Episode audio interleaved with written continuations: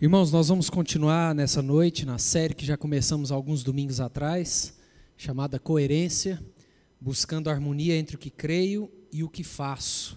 Nós estamos caminhando nessa série de mensagens, ficamos nela o mês de junho e vamos ficar também agora até o fim de julho.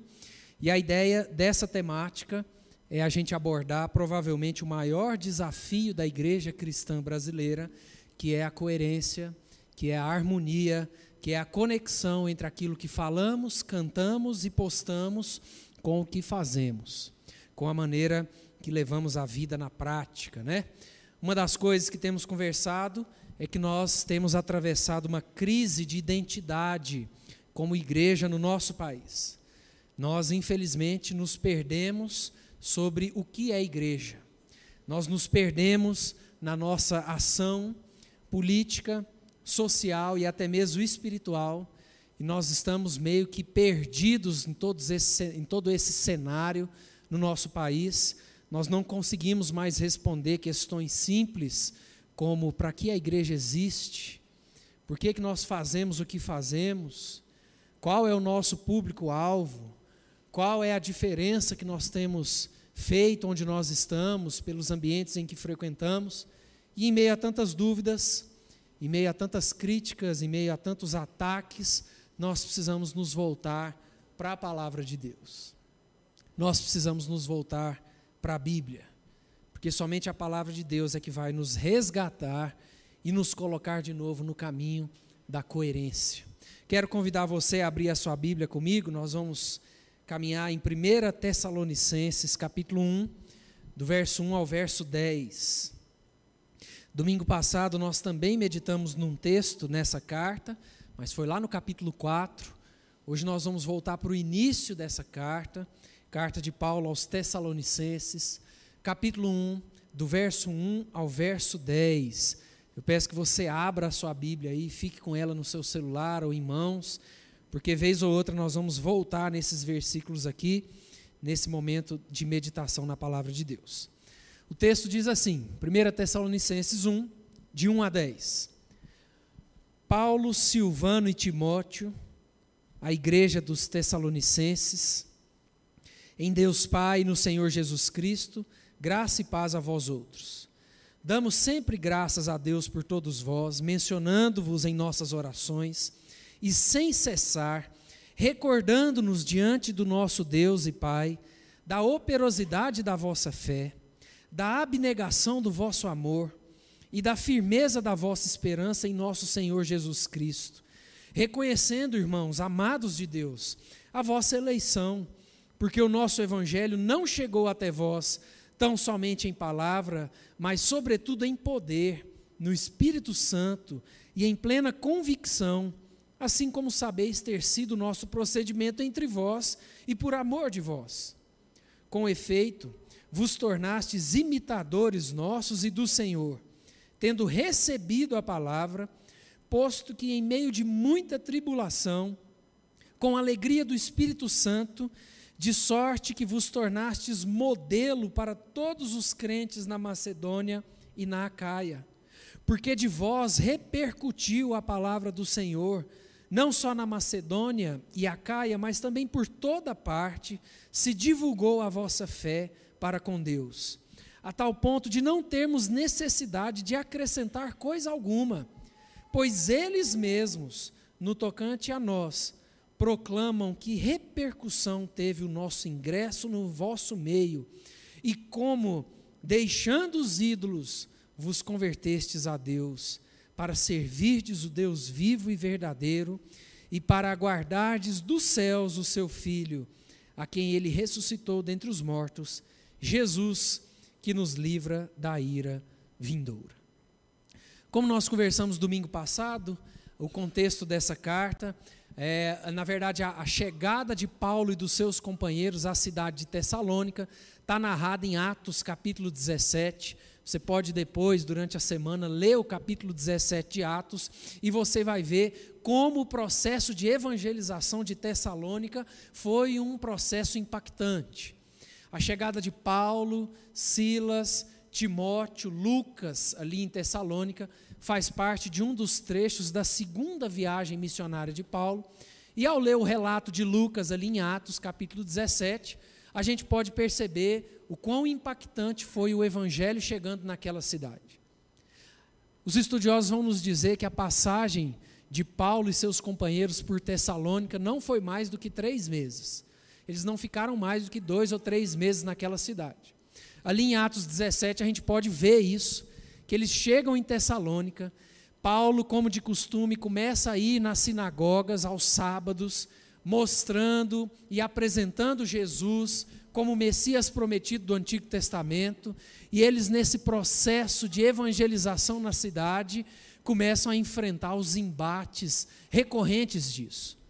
Lá em Atos 17, a gente vê Lucas relatando que judeus haviam se convertido e também algumas mulheres, algumas distintas mulheres, falando provavelmente de mulheres esposas de homens importantes da cidade. Talvez mulheres esposas de políticos importantes, de homens poderosos, e o relato de Lucas em Atos 17 mostra que essas mulheres também haviam sido alcançadas pelo Evangelho.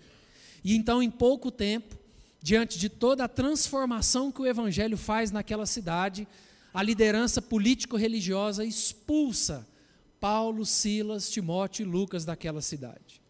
E lá em Atos 17 tem um trecho interessante, eu já preguei nesse texto aqui uma vez, onde os líderes políticos chegam na casa de Jason, que era o homem que estava hospedando Paulo e seus amigos, e eles chegam e falam: Estes que têm transtornado o mundo chegaram também aqui. E é muito interessante a visão daquele povo em relação ao Evangelho. Estes que têm transtornado o mundo chegaram também aqui. E por essa fala e por todo esse contexto, a gente vê o quão impactante foi a evangelização dessa cidade, a evangelização de Tessalônica. A gente olha e, e, a gente aprende com a história que depois que Paulo, Silas e seus amigos foram expulsos daquela cidade, Timóteo fica em Tessalônica. Timóteo fica ali ainda naquela cidade para cuidar daqueles recém-convertidos, para cuidar da fé daqueles homens e mulheres que tinham acabado de conhecer o Evangelho. E a gente vê que depois é, de se separarem por algumas cidades, esses companheiros, Paulo se reencontra com Timóteo em Corinto. E Timóteo, que havia ficado lá em Tessalônica, leva notícias para Paulo de como estava essa igreja recém-formada em Tessalônica. E é depois então que Paulo ouve as notícias de Tessalônica, da igreja que havia começado através da presença dele e dos seus amigos ali. Depois que ele escuta por parte de Timóteo as notícias daquele povo, daquela igreja, aquela nova igreja, é que surge então a primeira carta aos Tessalonicenses. Tessalônica era uma cidade portuária, era uma cidade muito movimentada, era a capital da província, eu já falei isso algumas vezes, a gente vê essa estratégia de Paulo em evangelizar grandes centros, grandes cidades. E então, depois que Timóteo passa esse tempo em Tessalônica, se encontra com Paulo em Corinto, levando notícias dessa igreja, Paulo manda junto com Timóteo, de volta para a cidade, a primeira carta aos Tessalonicenses. E a carta começa com a saudação de Paulo né, e de seus amigos, como a gente vê aqui no verso 1. Paulo, Silvano e Timóteo, a igreja dos Tessalonicenses, em Deus Pai, no Senhor Jesus Cristo, graça e paz a vós outros. Esse era um estilo de saudação muito comum da época, a gente vê Paulo repetindo isso, inclusive em outras cartas, e o fato de Paulo colocar o seu nome ali primeiro, é, provavelmente tem a ver com o fato dele ser o principal responsável pela redação dessa carta. Silvano e Timóteo são companheiros de estrada, são companheiros é, missionários de Paulo, que ajudaram, inclusive, Paulo na evangelização dos Tessalonicenses, e é também por isso que eles são mencionados ali no verso 1. E diante de tudo isso que a gente conversou, diante da temática que nós estamos trabalhando, diante dessa contextualização nossa desse texto, eu queria que nós conversássemos hoje sobre a transformação do Evangelho a transformação do Evangelho. Eu sei que esse tema parece um tema genérico, né, um tema comum, um tema corriqueiro, mas não é. O principal problema do cristianismo no Brasil é que ele parece não causar transformação. Talvez o principal problema do evangelicalismo brasileiro é que ele parece não causar transformação. E cristianismo que não causa transformação não é verdadeiro. Diante desse texto, nós aprendemos duas coisas muito importantes. Primeiro, nós aprendemos que o Evangelho precisa causar uma transformação em mim. Olha o que diz o verso 2 ao verso 6. Acompanhe aí comigo, lá no nosso texto, verso 2 ao verso 6.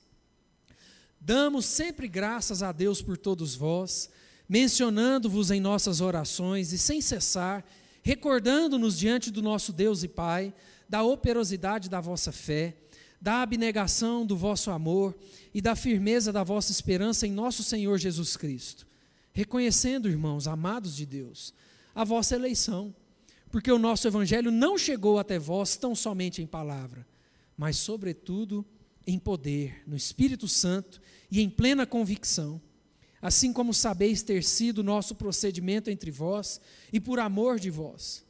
Com efeito, vos tornastes imitadores nossos e do Senhor tendo recebido a palavra, posto que em meio de muita tribulação, com alegria do Espírito Santo. Esses versículos nos mostram que o Evangelho verdadeiro transformou a vida dessas pessoas em Tessalônica. Paulo deixa claro no início dessa carta a convicção que ele tem de que o Evangelho chegou naquela cidade e transformou a vida daquelas pessoas. Nós podemos é, reparar que, inclusive, um Paulo diferente do Paulo que escreve, por exemplo, 1 e 2 aos Coríntios. 1 e 2 aos Coríntios, nós vemos um Paulo bravo, exortando a igreja, lidando com problemas severos, mas aqui, pelo menos aqui no início dessa carta, a gente vê um Paulo alegre, a gente vê um Paulo empolgado, animado por ver gente transformada por Cristo.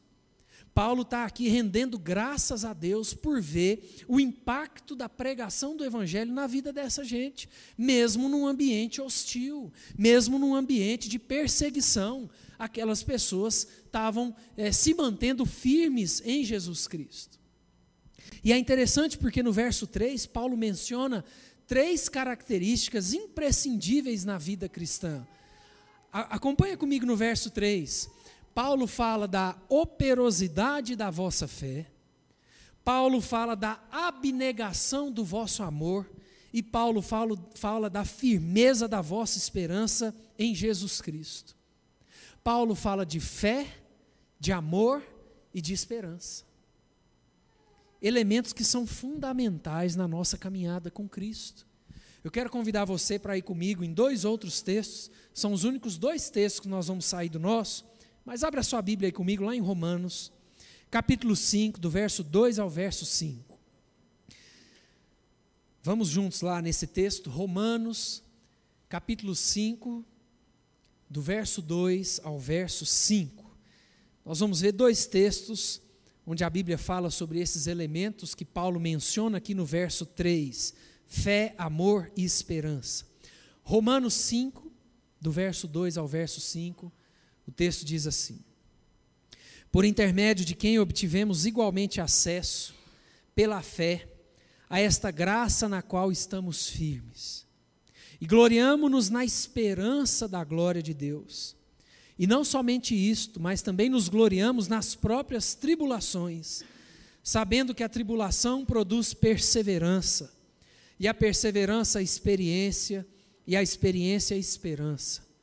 Ora, a esperança não confunde, porque o amor de Deus é derramado em nosso coração pelo Espírito Santo que nos foi outorgado. Mais um outro texto, e último que nós vamos fugir aqui do nosso, Gálatas, também capítulo 5, versos 5 e 6. Abre aí comigo a sua Bíblia. Em Gálatas, capítulo 5, do verso 5 ao verso 6 mais um texto que fala desses elementos fundamentais da caminhada com Cristo: fé, amor e esperança. Gálatas 5, versos 5 e 6, Paulo diz: Porque nós, pelo Espírito, aguardamos a esperança da justiça que provém da fé. Porque em Cristo Jesus, nem a circuncisão, nem a incircuncisão tem valor algum, mas a fé que atua pelo amor. E lá no nosso texto, do verso 4 ao verso 6, Paulo vai expressar a sua convicção de que essa gente havia sido escolhida por Deus, de que essa gente, esse povo lá em Tessalônica, havia sido de fato transformados né, pelo Evangelho. Inclusive, uma das expressões que a gente vê lá no verso 4 do nosso texto, que Paulo usa para se referir a essa igreja, ele chama esses irmãos de amados de Deus. Amados de Deus. Paulo provavelmente menciona as razões que levaram ele e os seus amigos a ter essa convicção da transformação que havia acontecido na vida dessas pessoas. No texto que a gente leu lá e que nós estamos meditando, na primeira parte, do verso 2 ao verso 6, nós vemos Paulo dizendo: A nossa pregação não foi só de meras palavras, mas em poder no Espírito Santo. O que, é que Paulo quer dizer com isso? Que a pregação dele e dos seus amigos naquela cidade não tinham sido apenas palavras lançadas ao vento, mas havia acontecido uma transformação real no coração daquelas pessoas. Isso nos ensina que, por mais que falemos anos e anos de Jesus a certas pessoas, se o Espírito Santo de Deus não transformar o coração dessas pessoas, as nossas palavras não valem de nada. É por isso que Paulo fala: a pregação é aí em Tessalônica, a nossa pregação para vocês não foi apenas através de palavras, mas foi em poder do Espírito Santo. E a gente lê também no nosso texto, Paulo dizendo: Vocês se tornaram imitadores nossos e de Jesus, ou seja, havia evidência prática e visível da transformação do coração da igreja. Não foi um povo apenas que ouviu, que se emocionou, que achou bonito, que chorou, um povo que falou assim: Nossa, mas que lindo esse amor de Jesus. Não foi apenas isso. Houve transformação na vida prática, houve mudança de vida, houve prática visível e palpável na vida daquelas pessoas que haviam sido transformadas pelo Evangelho. Houve mudança nas famílias, houve transformação nos trabalhos, houve transformação na cidade. E ainda a gente lê no nosso texto Paulo dizendo: vocês têm praticado a palavra com alegria, mesmo em tempos de tribulação. Tempos difíceis dizem muito a respeito da nossa fé. Tempos de dificuldade provam muito nosso relacionamento com Deus. A transformação do Evangelho precisa acontecer, primeiramente, em mim, em nós. Se o Evangelho não causa mudança na nossa vida, mudança no nosso caráter, mudança nas nossas perspectivas, nós não conhecemos o Evangelho verdadeiro. Tem muita gente que frequenta a igreja domingo após domingo, ano após ano, décadas e décadas, que nunca foi transformada pelo Evangelho. Porque se o Evangelho não causa transformação em mim, ele não é um Evangelho genuíno. É qualquer outra coisa, menos o Evangelho genuíno.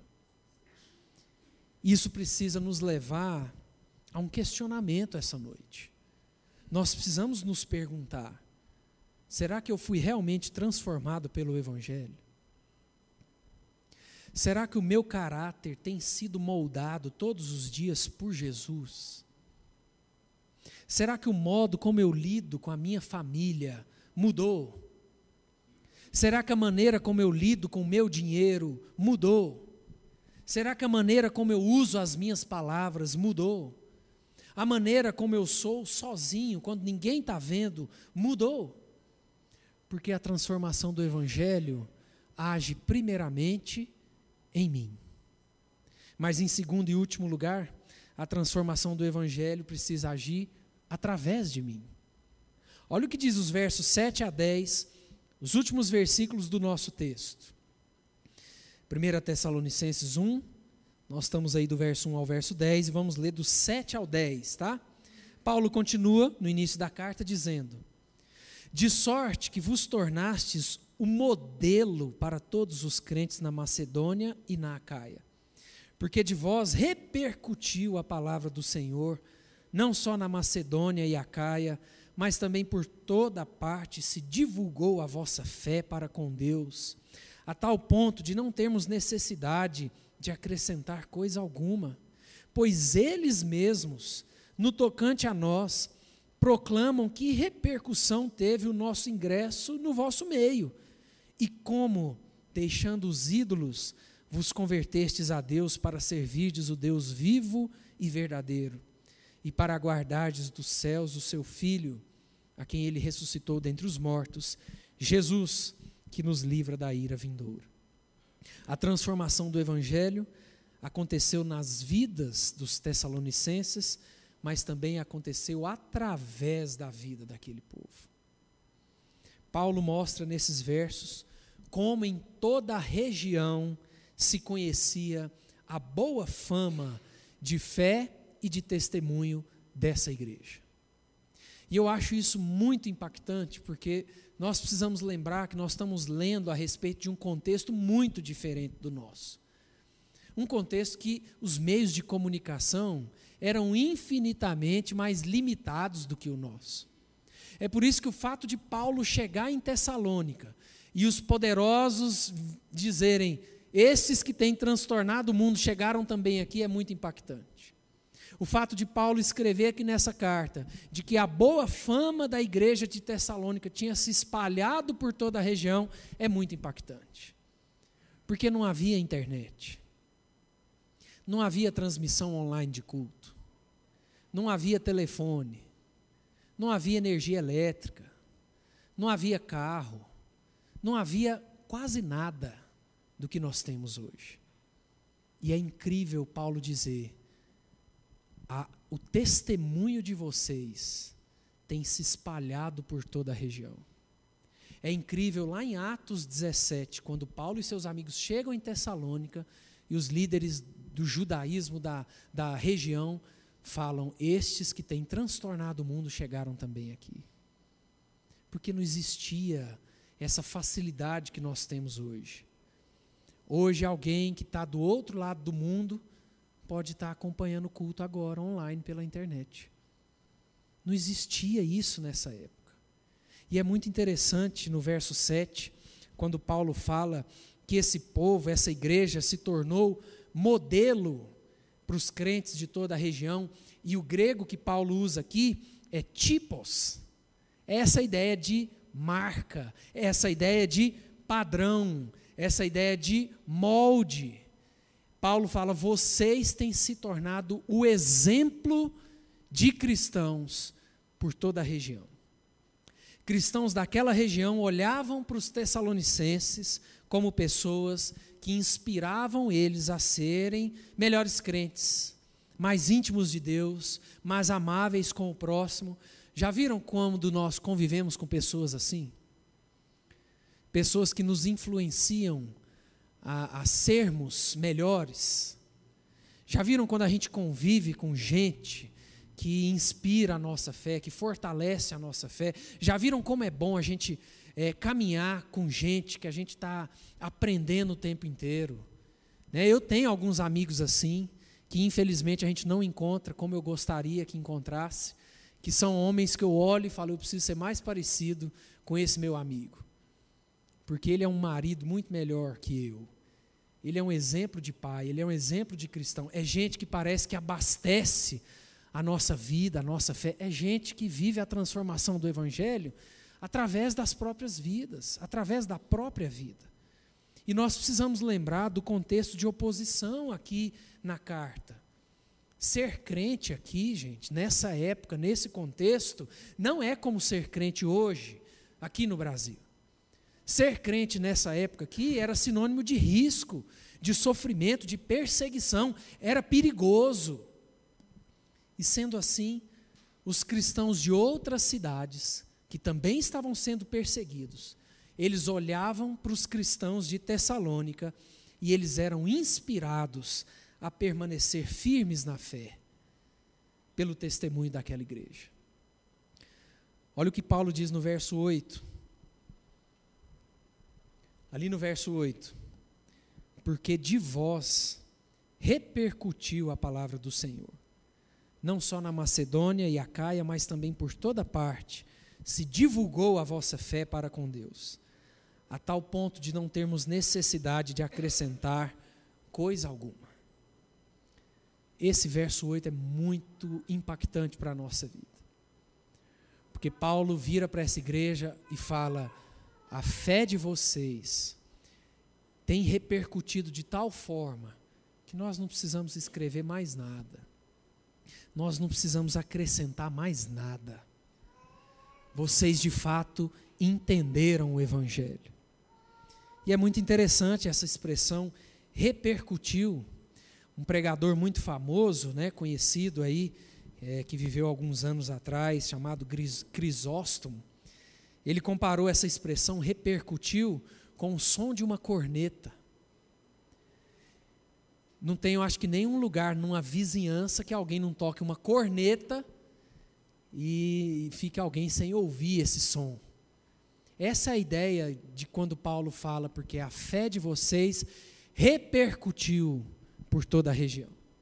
É a ideia de algo que se inicia num ponto, mas isso é, reverbera consequências para todos os lados. E aqui cabe uma reflexão para nós também. Será que nós poderíamos nos apropriar dessa imagem para a igreja brasileira? Será que as nossas palavras, nossas ações, o nosso caráter tem repercutido para todos os lados? Ou pelo menos tem repercutido positivamente? No verso 9, Paulo vai falar que pelas regiões que ele andava, as próprias pessoas afirmavam como havia sido frutífera a evangelização de Tessalônica. E nós estamos falando aqui, irmãos, de uma cidade gentia, ou seja, uma cidade formada e constituída, na sua maioria, na sua formação, por homens e mulheres que não eram do povo judeu que não eram da tradição do judaísmo, como Paulo era, como muitos da, da igreja cristã que nessa época eram também. Esse povo não teve um berço é, do Pentateuco, um berço da história da criação é, por parte de Deus. Esse povo não teve um berço é, cristão, digamos assim. A cidade de Tessalônica era uma cidade gentia. Ela era formada de outros povos e não de judeus não haviam sido criados na lei. Essa cidade não foi uma cidade de gente que aprendeu o Antigo Testamento, que aprendeu os ensinamentos da fé judaica. Era gente totalmente alheia às, às questões de Deus, mas gente transformada pelo Evangelho. E nos últimos versículos do nosso texto, nós temos mais expressões valiosas que nos fortalecem a transformação que aconteceu nessa igreja. Lá no verso 9, Paulo fala: eles deixaram os ídolos, os antigos deuses, as antigas idolatrias foram abandonadas, foram deixadas de lado, jogaram fora. Paulo diz no verso 9 também: deixaram os ídolos e se voltaram ao Deus verdadeiro.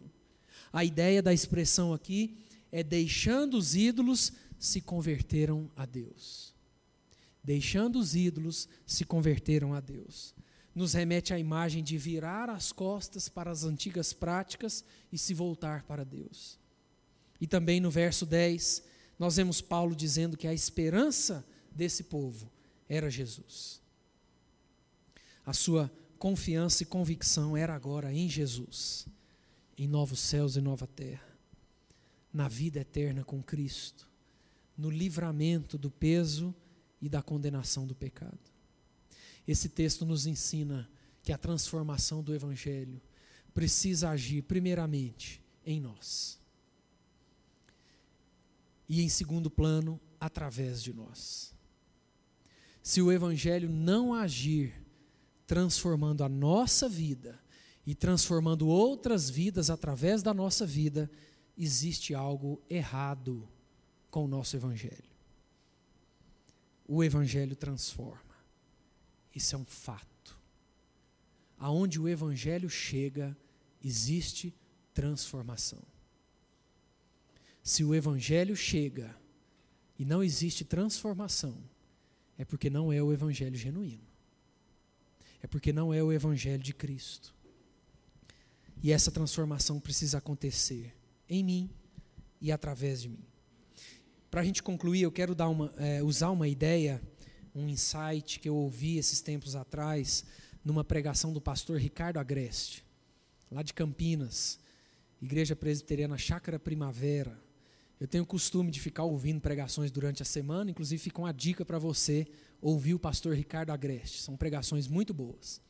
Ele usa uma figura muito interessante numa série que ele prega em Daniel. Tem o nome dessa série, mas eu não me lembro agora. Pois eu lembro e posto lá no nosso grupo.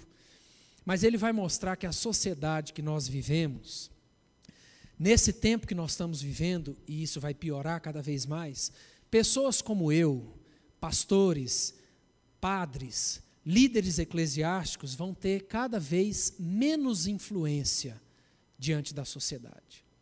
A sociedade, o mundo vai ouvir cada vez menos figuras como eu, como líderes eclesiásticos, como pastores, como padres, enfim. E eu só acredito que a nossa cidade e o nosso país vai sofrer mudanças positivas através da igreja. Se a gente entende que cada vez menos a sociedade vai ouvir vozes que venham de pastores, padres, líderes, presbíteros, missionários, nós precisamos entender que cada vez mais o Evangelho será transformador através de profissionais cristãos espalhados pela cidade. Você, na sua profissão, convivendo com as pessoas que você convive, você precisa ser um elemento transformador no seu ambiente porque você chega a demandas da sociedade que o pastor não chega, que o padre não chega, que o missionário não chega. Você, no meio dos seus amigos, no meio dos seus familiares não crentes, se esforçando para tratá-los com amor, com zelo e com amizade, você vai falar muito mais sobre a fé do que as pregações dentro das nossas igrejas. E a gente precisa ficar atento a isso. Porque muitas vezes a gente acha que o pastor é o vocacionado para pregar o evangelho, que o presbítero é o vocacionado para pregar o evangelho, que o missionário é o vocacionado para pregar o evangelho, quando na verdade toda a igreja de Jesus Cristo é vocacionada a pregar o evangelho. Porque você, profissional cristão, você, nas suas demandas, da sua família, chega até pessoas que um pastor nunca vai chegar. É por isso, irmãos, que a transformação do Evangelho precisa acontecer em mim e também através de mim. A pergunta que fica para a gente caminhar para o fim é: será que nós já fomos transformados pelo Evangelho? Será que essa transformação já aconteceu? Ou será que nós nos acostumamos a frequentar um prédio todo domingo à noite?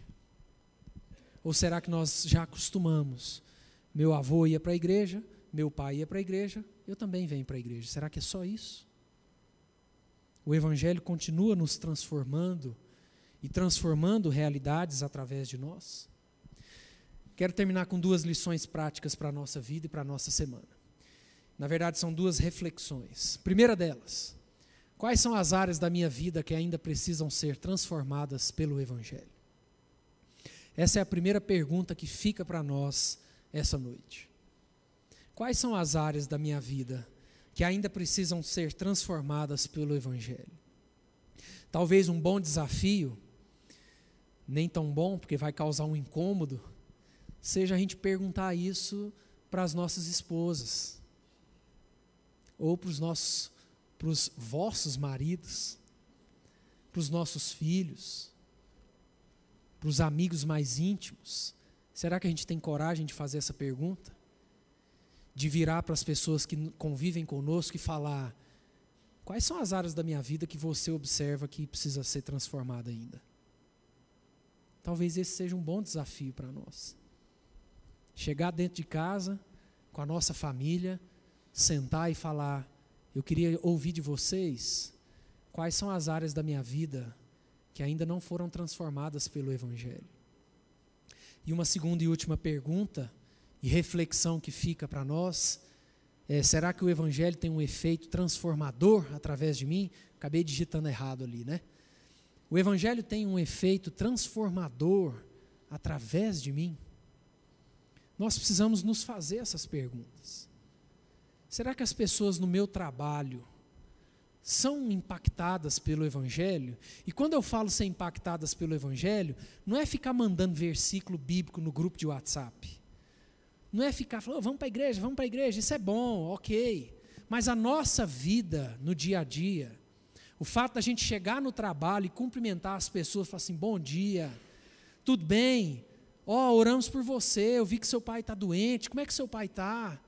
Essa preocupação, essa amizade, esses afetos falam muito mais alto sobre o Evangelho do que os versículos que a gente posta em grupo de WhatsApp. E essa é uma reflexão que fica para nós.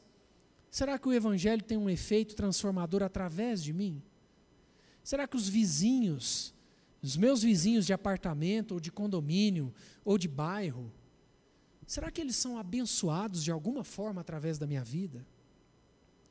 Será que a minha família é abençoada de alguma forma através da minha vida?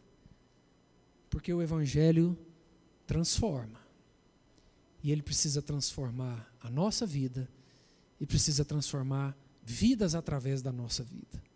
Amém, irmãos? Vamos orar por isso? Baixe sua cabeça, feche seus olhos. Antes da gente orar, eu lembrei de uma música hoje cedo, e o pastor Valvir e a Júlia vão caminhar conosco aqui nessa, nessa música. Uma música muito conhecida, antiga, mas eu queria que você aproveitasse, que nós aproveitássemos esse momento para meditar em tudo isso. E depois dessa música, a gente ora mais uma vez.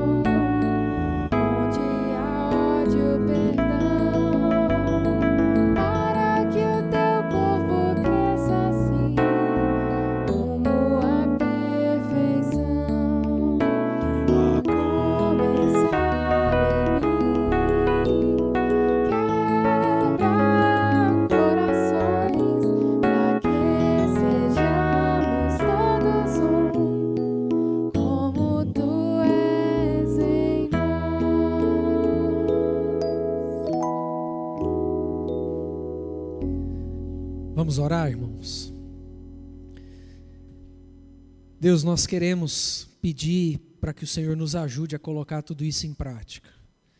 Para que o Senhor nos ajude a viver essa coerência, Deus, essa harmonia entre aquilo que a gente crê, entre aquilo que a gente prega e a nossa vida no dia a dia. Nos ajuda, Deus, e resgata no nosso coração a verdade de que o Evangelho transforma o Evangelho causa transformação. E que nós possamos viver essa transformação, primeiro em nós e também através de nós. Como essa música que nós cantamos, Deus, que a começar de mim, a começar de cada um de nós, nós possamos ser usados pelo Senhor para abençoar outras pessoas. Tem misericórdia, Pai. É isso que nós oramos e pedimos ao Senhor. E que a graça do Senhor Deus, nosso Pai, que o amor de Jesus Cristo, seu Filho, nosso Salvador, e que as consolações e as convicções do Espírito Santo esteja com cada um de nós durante mais uma semana e durante toda a nossa vida, em nome de Jesus. Amém.